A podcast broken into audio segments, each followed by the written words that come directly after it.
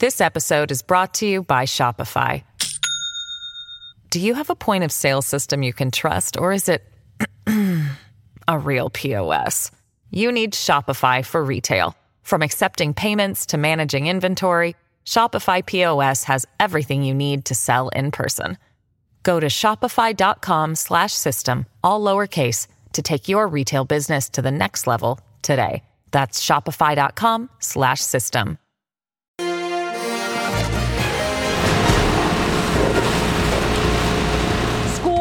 To the ground. And the flames were sky high. I mean, it's horrendous. A Port Coquitlam school destroyed by fire. How the community is reacting and why police believe it's suspicious. Plus, sheltering in place as a ground offensive looms. Countless Gazans can't get out as a fourth Canadian is killed in the Israel-Hamas conflict. And then rallying behind a BC athlete. There's always more to push for, and I know it's going to be like a long road, a lot of bumps. There's going to be good days and bad days, but honestly, I just have to keep pushing. The community support for Gavin Kamolshinski, raising thousands to help in his recovery. You're watching Global BC. This is Global News Hour at 6. Good evening and thanks for joining us. We begin tonight in Port Coquitlam, where RCMP are investigating a suspicious fire that destroyed an elementary school this morning. Stunned residents find themselves at a loss for words. And as Alyssa Thibault reports, hundreds of students and their parents are trying to sort out where they'll be going to school on Monday. The entrance to Hazel Trembath Elementary engulfed by fire. Section after section gutted by a blaze that started in the middle of the night. Devastating, obviously, so I came down as soon as I could. The call came in just after 3 a.m. It was on the outside of the school when they arrived, and they started firefighting right away. Unsprinklered building, so the fire got up into the attic and it traveled quite quickly. But the efforts of Port Coquitlam firefighters were no match for the raging inferno. Carmen is in grade 4, joining the school 2 years ago after her family moved from Honduras. This school, it was so important to me because it was my first school in Canada. An entire community waking to the news their school is now gone. I hopped in my car and came right away because I realized all the teachers were together, the principal's here, the entire community's here. It's one of the best communities I've ever been a part of. This is what's left of classrooms, hallways, a gymnasium, even an on-site childcare. As a teacher, my heart hurts for all the teachers. All your life is in your classroom, and that is all gone. What the community is struggling to come to terms with is this may have been deliberate. RCMP are treating this fire as suspicious and are hoping to speak to any witnesses. If it was arson, it's just, I can't even explain to you how sad this is for me today. I don't understand what anyone would be thinking trying to do something like this. The school district is figuring out what happens now and where some 300 students will be going on Monday. Our best case scenario obviously would be to be able to keep all the families and students together in another building, and it looks like we'll be able to do that. The district will be contacting parents about next steps. Alyssa Thibault, Global News. And a short time ago, we learned students will be moved to Winslow Center. A statement from School Board Chair Michael Thomas says, in part, we know after a trauma like this that it is important to keep the school community together so that they can help heal and support one another. And teachers and staff will begin setting up their classrooms Monday, and we hope to have students attending by midweek. A 46-year-old woman is dead after a stabbing in New Westminster. Police were called to Suzuki Street near Salter Street just after 5 last night, where they found the victim, Kulwant Kaur, with life-threatening injuries, where she died on scene. 57-year-old Balveer Singh was taken into custody. Police say he has now been charged with second-degree murder. IHIT says it appears the altercation was an isolated incident between family members. Anyone with information is asked to call police. to the Middle East now, where a fourth Canadian has died in the fighting in Israel and Gaza. Shir Georgy was killed by Hamas from its attack last weekend. And this comes as Israel's military is ordering more than 1 million people to evacuate North Gaza ahead of an expected ground offensive, saying its aim is to dismember Hamas and its military. Crystal Gumansing has the latest. Panicked faces and bloodied, injured loved ones from the latest barrage of bombs dropped on Gaza. The need for medical care is overwhelming here, and it will only get worse. Wearing a bulletproof vest, the Israeli prime minister shook hands with his soldiers, asking if they are ready for what comes next. Benjamin Netanyahu vowed to crush and destroy Hamas following last week's deadly attacks on Israeli soil. The Israeli Defense Forces told people living in the north of Gaza to leave so they wouldn't be mistaken for Hamas fighters. Evacuating more than 1 million people in 24 hours was deemed impossible by the United Nations. Aziz Al-Khaloud has been assisting Global News with coverage from inside Gaza. He tried to get his family out but turned back, saying they couldn't make it happen. He recorded videos in his home showing some improvements he's made so they can shelter in place. No windows. I put it down here, there. When the rockets or missiles rain down, the vibrations won't shatter the glass, causing injuries. That is, of course, only if it's not a direct hit. Already, more than 2,000 Palestinians have been killed in a week's time. Israel says it only targets Hamas locations and officials. Hamas does have a history of setting up in and under civilian infrastructure. Despite Hamas telling people not to go, some did make it to the border crossing with Egypt, but no one made it out. Global News has been following Asia Mathkur, a Palestinian Canadian with two young children. She made it to the border after the government suggested Friday it may be a way to escape, but it wasn't. My family in Canada right now, they're trying to reach Global Affairs, and they have no idea at all about us and the borders and Rafah Crossing or anything. They have no idea about anything that we're going through. Crystal Gumansing, Global News. Flights arranged by the Canadian government out of Israel continued today, with Global Affairs Canada confirming 700 Canadians have been flown from Tel Aviv to Athens. From the Greek capital, Canadian evacuees and their families have been able to fly back to Toronto. The first flight landed last night, full of passengers thankful to be home. More demonstrations supporting both Israelis and Palestinians are being held across Canada.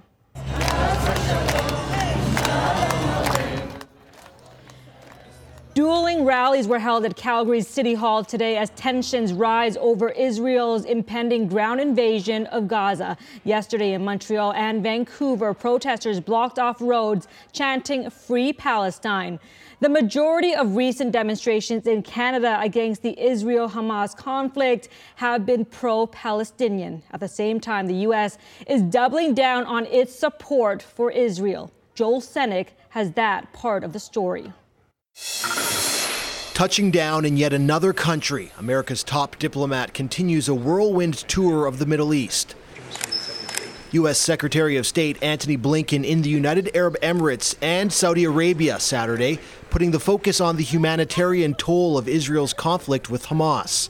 None of us want to see suffering by civilians on any side, whether it's in Israel, whether it's in Gaza. Blinken's seven-country trip comes as troops prepare for a ground incursion into Gaza, a conflict the U.S. continues to warn others to stay out of. The West Bank has already been very volatile in the previous weeks. Will we have a second front here? Will Iran and its proxies come in? A show of force is one strategy to prevent that. An American aircraft carrier strike group is already in the region with a second warship on the way. Secretary Blinken is urging allies to join in the call against escalation. I know that our countries agreed that we work together to make sure that, to the best of our ability, this conflict does not spread to other places on other fronts. The U.S. says it's also providing intelligence and planning assistance to the Israeli effort as it readies its troops near Gaza for for what's expected to be an intense battle ahead. You have the buildings so people will be able to shoot down. That's one thing. But you also have the tunnels underneath. So they're going to have to literally consider a 360 fight. What's in front of them, left and right, and as well as what's behind them. Secretary Blinken will continue his diplomatic mission on Sunday in Saudi Arabia and Egypt before returning to Washington. His efforts also include a call to China, asking them to use their influence in the Middle East to stop the conflict from spreading. Joel Senek, Global News, Washington. Still ahead, day 6 of the search for a missing Whistler senior. Today's objective is to increase our probability of detection in some of the higher probability areas. Rescue crews across the Lower Mainland and Vancouver Island joining in the massive effort in search of 80-year-old Robert McKean. Plus, elevator talks stall. The tens of thousands possibly impacted as the union representing elevator workers in BC says it's been served a lockout notice. This episode is brought to you by Shopify. Do you have a point of sale system you can trust, or is it a real POS? You need Shopify for retail. From accepting payments to managing inventory, Shopify POS has everything you need to sell in person. Go to shopify.com/system, all lowercase, to take your retail business to the next level today. That's shopify.com/system. Search for a missing Whistler senior is now in its 6th day. 80-year-old Robert McKean has been missing since Monday, and today more than 50 members of Whistler Search and Rescue were on the case hoping to find any trace of him. Paul Johnson has the latest. On Saturday, searchers fanned out once again in the Alpine Meadows area north of Whistler, looking for any sign of 80-year-old Robert McKean and his dog Lexi, last seen out walking late in the morning, October 9th. So we're in day 6 today, and we have a really great turnout from right across southern BC. At least 83 searchers took part in Saturday's effort, scouring areas presumed to have the highest probability of locating McKean, who suffers from dementia. Past experience tells search organizers that in cases like this, the subject is often located fairly close to home. The fall weather Saturday wasn't an obstacle to the search, but wasn't optimal either. Today was a wet day. It rained all night, and as you can see from the footage, many of the searchers are not dry, and so quite often they need to come in and change their clothing. We serve hot lunches, and as you can see, they get right back out there and start searching again.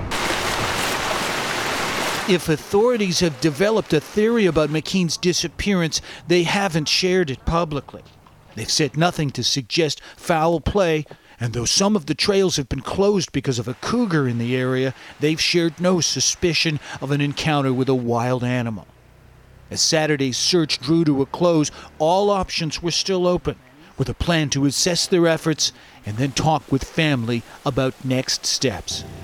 Paul Johnson, Global News. The search continues today for Chelsea Anita Qual Heron. Helicopters are searching a wide area near Vanderhoof while crews scour the ground. The local First Nation has put out a call for help from search and rescue crews across BC and Yukon. The 29-year-old woman was last seen early Tuesday morning. If she's out there somewhere that she calls home, you know, Chelsea, we want you back. We want you to call.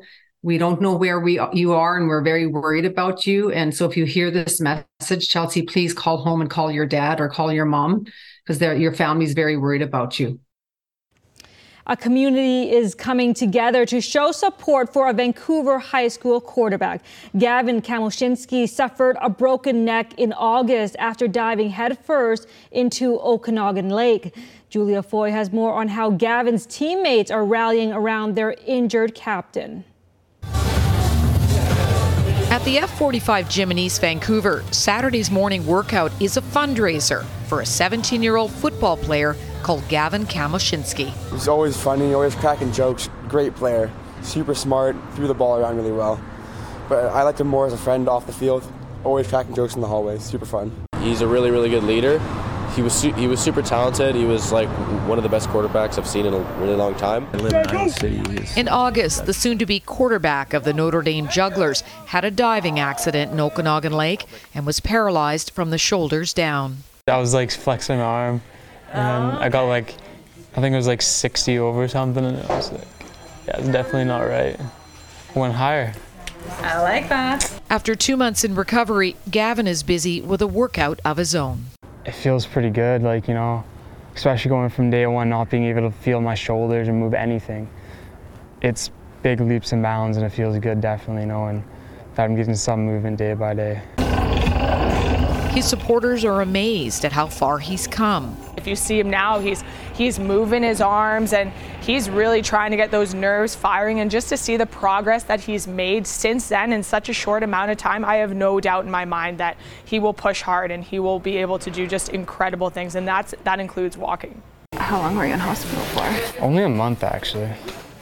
So I was like, I guess, pretty good. All things considered. Yeah. Long time, but. Well, it's still long for being in a hospital, but like, considering my injury. Gavin has been told his recovery journey will be long, but he's planning to get back on his feet one day. My goal is to walk, so you know that's what I'm going to strive for, and whatever I have to do to get there is, you know, I'm going to make that happen. A GoFundMe page is raising money for Gavin's medical needs. As for his Notre Dame fans, they're with him all the way. The boys are honestly just dedicating this season to him, and they're working hard for him right now because he can't be with us every day. Get well, stay strong, and come back. We need you. Julia Foy, Global News. The Surrey Board of Trade is calling for changes to Canada's federal pension programs to better meet the demands of today's financial climate. The board says there are currently more than 15 million Canadians who are not part of a pension plan that need to be looked after in retirement. We need innovation around the whole pension system. There's 20 million Canadians that really don't have a pension support, and yet our population is getting older. The livability of our cities, which is about economic development, is being impacted as a result of not enough supports for our aging population. Among their recommendations, the Board of Trade says they are looking for the federal government to better protect and support private sector pension programs and help improve financial literacy through defined programs.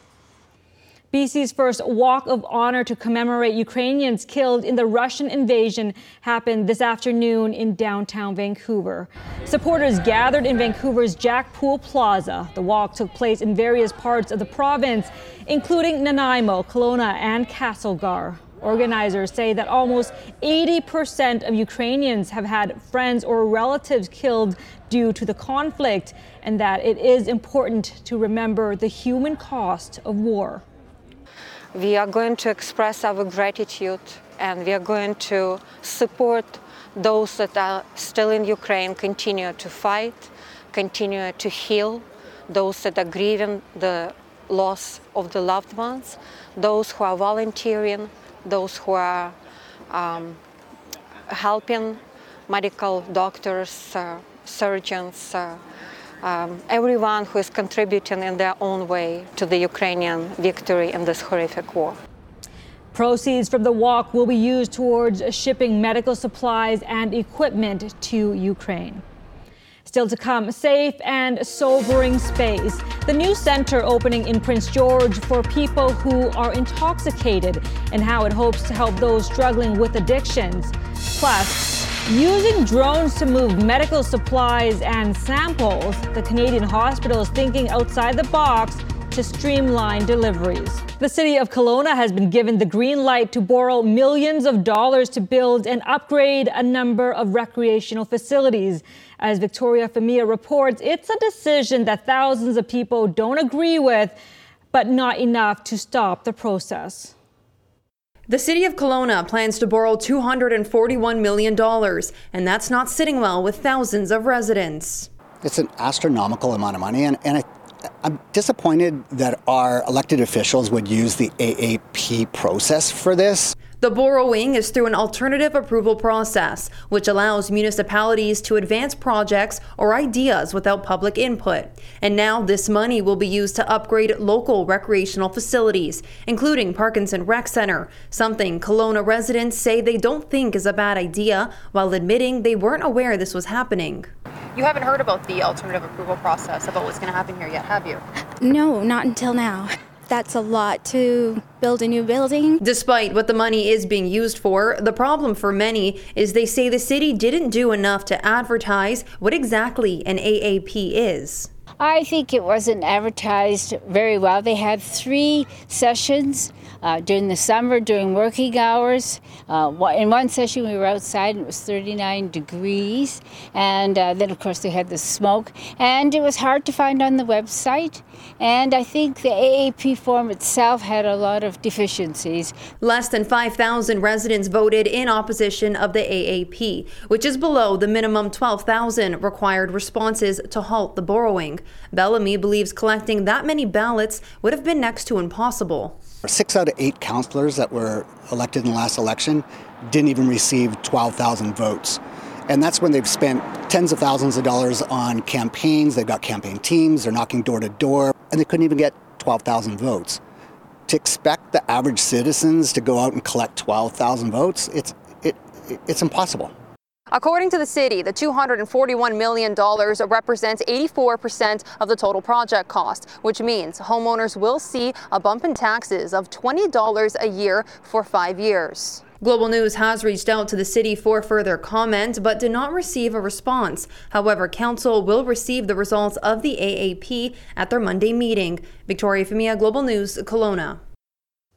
The union representing elevator workers across BC says it has been served a lockout notice, potentially impacting tens of thousands of buildings and construction sites.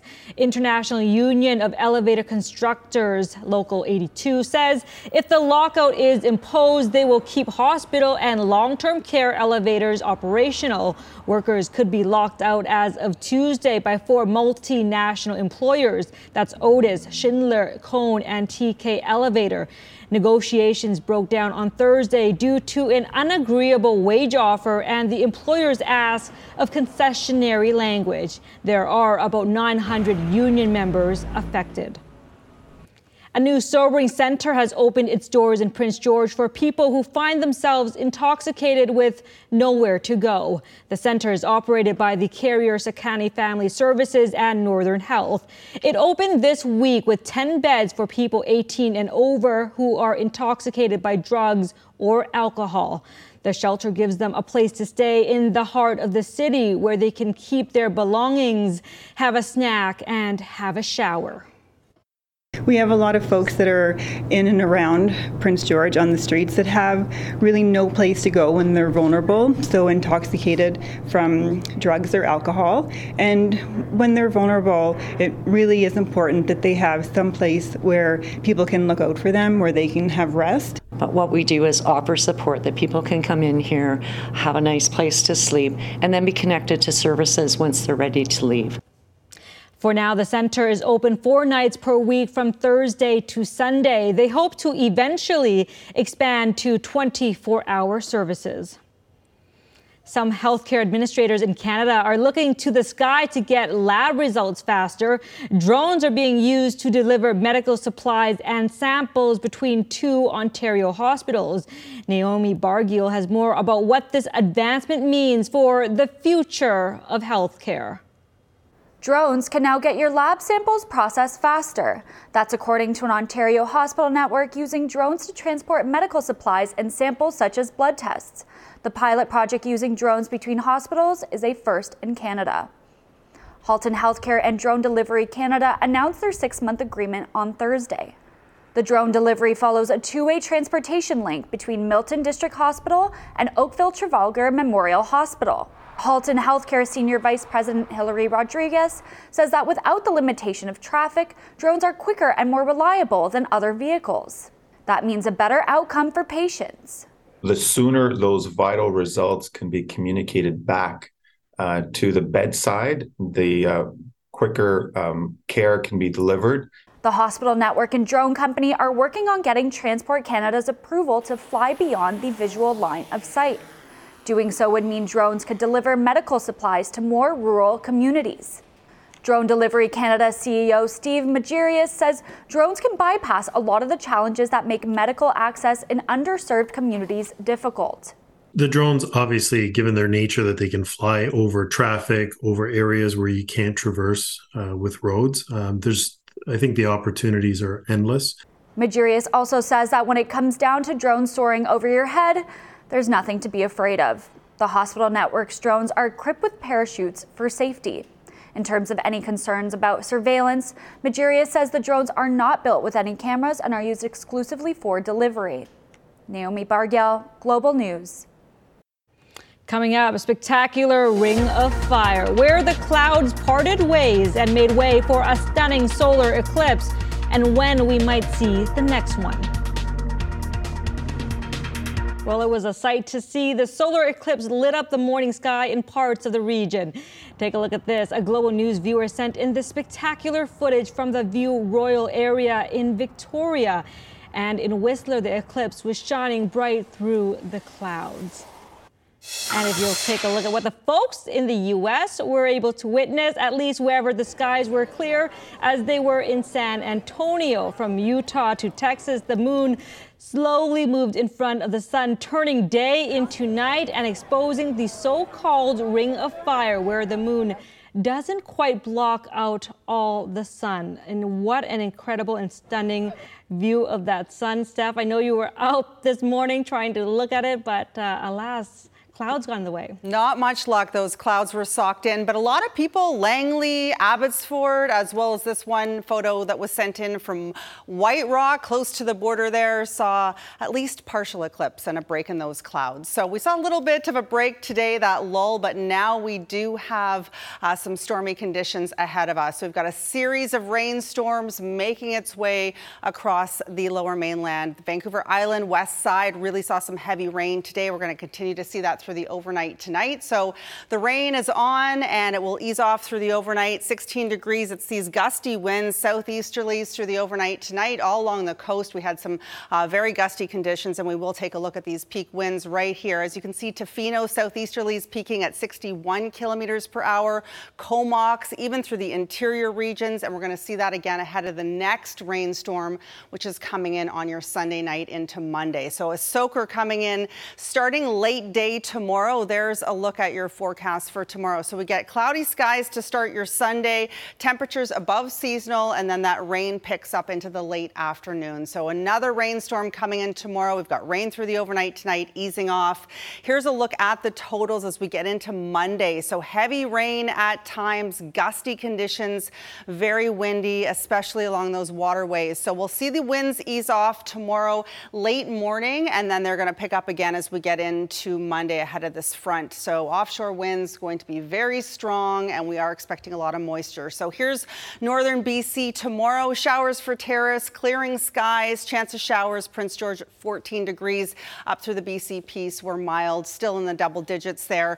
Whistler is going to be seeing quite a bit of rainfall, clearing skies, and then those showers move in through the evening hours for much of the interior. Castlegar at 18, Golden at 13 degrees, and Vancouver Island's going to be very wet and windy, especially around Campbell River, Comox, Sunshine Coast. Get ready for the rain, get those umbrellas on deck, and hold on to them as those winds pick up, especially into your day on Monday. It's going to be a bit of a soaker, a break, and then another round of rain coming on Wednesday. Back to you. All right. Thanks, Steph. Thanks for joining us on the Supper Show tonight. Thanks for having me. All right, well, one of BC's last family-run resorts has been sold to American interests. Mike Weigel Helicopter Skiing has been operating in Blue River since 1970, when Weigel arrived in BC, helping establish backcountry skiing in the province.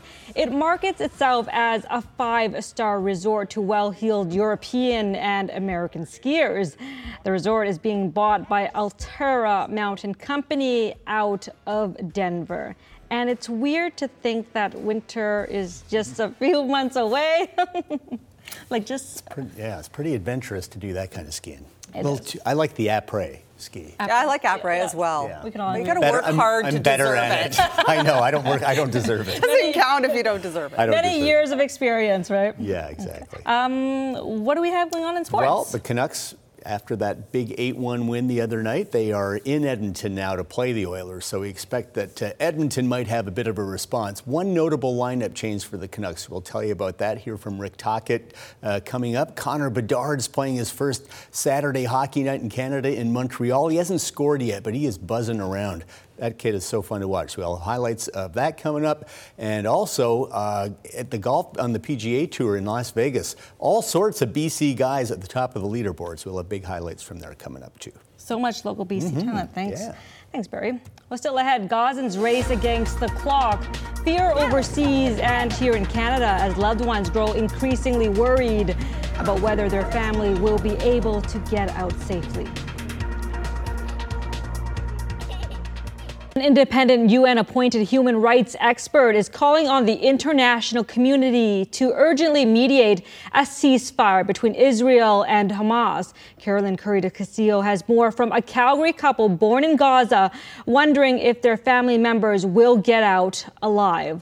Every day, the conversations with family living in Gaza get shorter as it becomes harder to find a place to charge a phone. Tamer Jarada and his wife were both born in Gaza. He moved to Calgary to complete his PhD in computer science, but his family still lives there. When I talked to my dad this morning, he's saying goodbye every time. Same for Wafa's family. Yeah. They are saying goodbye. They are just asking us to look after each other and say hi to the kids. And yeah, that's the way we end our calls every day. The couple was just in Gaza over the summer. Neighborhoods they used to walk through are unrecognizable now. Wafa's sister's home has been damaged, but she survived. I was watching the news and I saw her building were destroyed. Tamer's parents and his uncle's family are crowded into one apartment because their homes were both damaged. They said we don't have any place in southern Gaza. Where can we go? We can't go there. So they stayed because they have no option. They can't. Streets are destroyed, so they can't even take a car and go there. Tamer worries it's just not possible for this many people to leave. Also not possible, he says, is for 2 million people living in the kind of conditions those in Gaza are living in and expect peace.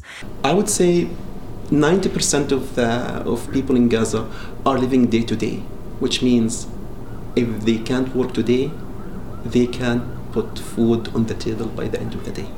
The couple's families say food and water are running out. The United Nations says it's become a matter of life and death. When I talked to my dad, I asked him, how are you doing? Yeah. And they said, just staying, waiting for something to happen. It's so hard. An independent UN-appointed human rights expert is calling on the international community to urgently mediate a ceasefire. Carolyn Curry de Castillo, Global News. Still ahead, Barry DeLay is here next as the Canucks are in Edmonton and Brock Besser plays his 400th game. Plus, an update on BC Lions Vernon Adams Jr. and whether he'll be okay for the playoffs.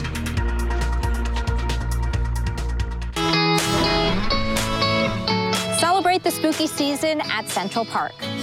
The Halloween celebration is free fun for everyone, including a spooky outdoor maze, carnival games, a photo booth, food trucks, and a fireworks finale. Let your taste buds run wild at Cornucopia, Whistler's annual fall festival of food and drink. With over 100 events for festival goers, including tastings, culinary demonstrations, winemaking dinners, and more. For Our BC, I'm Yvonne Schell. Our BC is brought to you by Return It Express. Got empty drink containers? Don't trash them. Make sure to hold on to them until you can return it for recycling.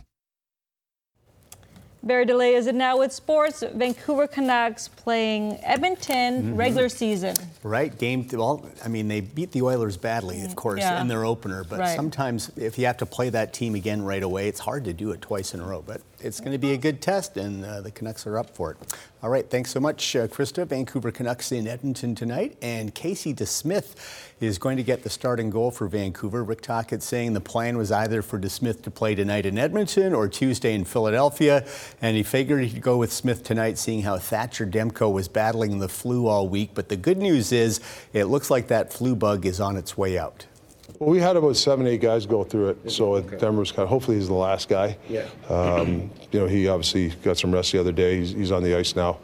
But, yeah, no, and quite frankly, we were going to get Casey to Smith in here, whether it was tonight or the next game. You know, he's had a really good camp, and he deserves to play, too. And highlights of that one tonight at 11. Meanwhile, on the farm, Abbotsford Canucks off to a nice start. They won 7-4 last night, just won again 4-3. Tristan Nielsen had 3 goals, the hat trick. So it's a 2-0 start for Abbey. They play their home opener next Friday versus the Calgary Wranglers. NHL tonight, and the Connor Bedard show stops in Montreal. First hockey night in Canada game for the young star. Center stage in one of hockey's most passionate markets. Mom and dad and sister in attendance again tonight. Connor, great chance here. Fired it wide, though. It is not easy being a hockey parent of a young superstar. A lot of anguish. Scoreless after one. Second period, Bedard just keeps firing. 4 shots on 10 attempts, but can't find the net for another goal. Meanwhile, former Canuck Tanner Pearson gets his first goal as a Hab, coming late. Fires the wrister past Peter Mrazek. 2-0 Canadians. Late second, Bedard shooting yet again. This time, though, fires high, and the Habs will take it back the other way. And it's the former Calgary Flame, Sean Monahan, who zips it home. It's a shorthanded goal. 3-0 at that point. It's now 3-1. Bedard has yet to score, but, man, has he been buzzing all night. Flames starting a road trip in Pittsburgh. No scoring in this one until late second. It's on a Calgary power play. Matt Coronado, his first NHL goal. Flames' first round pick from 2021, starred in college hockey at Harvard. So it's 1-0 Flames after 2, but it all fell apart in the third for the Flames. Pittsburgh scored twice in the opening minute, including this one by the former Golden Knight Riley Smith. Evgeny Malkin with the nice setup. 4-2 now Pens very late in the third. Rick Bowness and the Winnipeg Jets playing their home opener against Florida. Second period, 2-1 Panthers, but Mark Scheifele, great play, swoops behind the net, finds Kyle Connor, rips it past Sergei Bobrovsky. It's 2-2, and then another great forecheck by the Jets. Rasmus Kupari is stopped on this play, but Morgan Barron will pot the rebound, and the Jets have themselves a lead at 3-2, and then 90 seconds later, back for more. Dylan DeMello coming in from the point will snap it in from the slot. Jets win their first of the season, 6-4 over the Panthers, who now drop to 0-2. And Maple Leafs and Wild. Austin Matthews got a hat trick in his opening game against the Canadians, and the goals keep coming. Snipes it home there. That's his first. He actually has 2 in the first period, 5 on the season. Then William Nylander, beautiful play here to swoop in and make the deke. 3-1 for the Leafs, and actually they'll keep coming here if we'll keep the score going. Watch Matthews on the wraparound. Another hat trick. Watch out, Connor McDavid. Matthews wants that Rocket Richard trophy back. 7-3 is the score for the Leafs. They're going to bet on Toronto. Take the over, because they score a lot. All right, PGA Tour in Las Vegas, and the BC contingent is all over the first page of the leaderboard. Adam Hadwin gets things rolling. Abbotsford golfer here at the 14th knocks in the birdie putt, gets to 13 under, and he is tied for the lead. Ontario's Taylor Pendrith also in the mix. He needs a good fall schedule to secure his tour card for next year. He's struggled a bit this year, but has it going this week. Check out that beautiful chip shot. Leads to a birdie. And Pendrith is at 14 under par, and he is tied for fourth. Will go to the second last pairing on Sunday. Surrey's Adam Svensson played with Adam Hadwin today, and like Hadwin, had an excellent round here at the par 5 16th. That's an eagle for Svensson. He's tied for seventh at 13 under, just 2 off the lead. Back to Hadwin now at the 17th. Great view of the 217-yard par 3 tee shot, and this is his best shot of the day. Asking for a little kick left, please. And the ball listens. It doesn't always listen, as we know. This just keeps getting better and better. Settled to less than 3 feet away, and Hadwin would make the birdie putt to get back into a tie for the lead. And then at 18, a short one here to take the outright lead. Oh, but it won't go down. Still an 8 under 63 for Hadwin, tied for first with defending champ Tom Kim and American Lanto Griffin. Nick Taylor took a while to get his round going today, but then caught fire on the back. Tee shot here on the par 3 14th. That is nice. Gets to 13 under after he rolled that in for birdie. And then at the 15th, he's going to have another birdie putt. And this one goes down, so Taylor just one back of the lead, which is occupied by his buddy Adam Hadwin. But then disaster on the par 3 17th. He's not liked this hole that much. On Thursday, it looked like he hit a good shot, but that green is so firm it went into the water. Similar today, but that's too far left, and that wasn't a good swing by Nick. Ended up making double bogey, so he's at 12 under, still tied for 11th, only 3 back, but Hadwin is tied for first, Spence in 7th, so lots to look forward to Sunday in Vegas. The Lions are still alive for first in the West after their 33-30 win in Hamilton last night. BC has just one game left next Friday versus Calgary, and the Stampeders need to win that game to keep their playoff hopes alive. So it will be an intense game. Vernon Adams Jr. may or may not play. He tweaked his knee last night, the same one that kept him out a couple of weeks earlier this season. The Lions will be careful with him, but initial reaction is he would be okay for playoffs, which don't start until November 6th. I am not a doctor, surprisingly, but I'm thinking it's not long term. Yeah. I think he would have gone back in the game. Yeah, I told him you're not, because he couldn't move around. I said you're not going back in, but we'll see about this week what's coming up. But between the last game and then we have a bye week, it gives us some time for him to recover, and we're not thinking it's a long term thing. So we'll hope that that's the case. World Cup of Rugby from France, quarterfinals, Argentina-Wales. Argentina had the lead until Thomas Williams will burst through, takes it in for the try, 17-12 Welsh, but the Pumas charge back.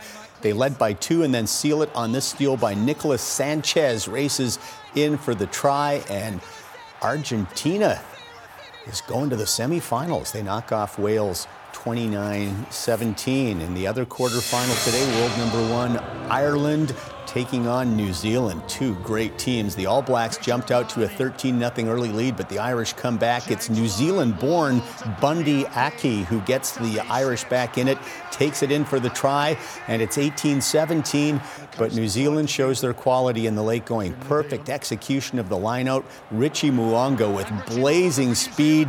Perfect delivery to Will Jordan, who a great support run, takes it in for the try, and New Zealand knock off Ireland 28-24, so they'll meet Argentina in the semis.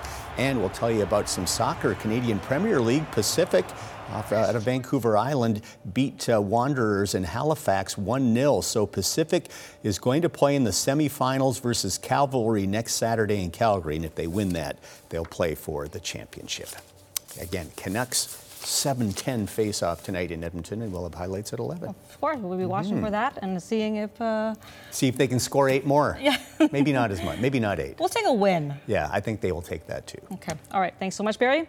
Well, still to come, we'll head to the UBC Apple Festival as farmers rebound from this summer's devastating fires and the big push to buy local. But whether you like the sweetness of the Fuji or prefer the tartness of a pink lady, apples of all sorts are ready to be picked and admired out at UBC today, with more than 100 different varieties on display. But as Sophia Pirani reports, the festival comes as growers are increasingly contending with challenging growing seasons.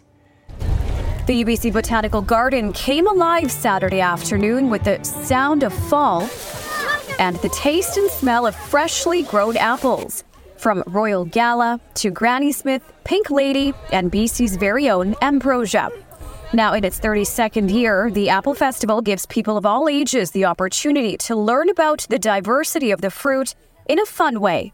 We have 32,000 pounds of apples with over 60 varieties that you can buy. So you're not going to get that at any of your local grocery stores. We also have 44 different types of apple trees that you can buy.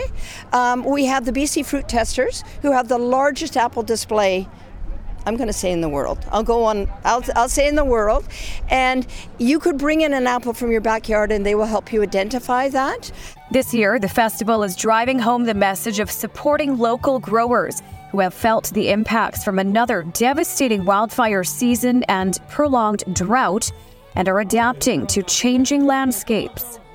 And it has certainly become more extreme in the sense that we've had to deal with atmospheric conditions like smoke and that sort of thing.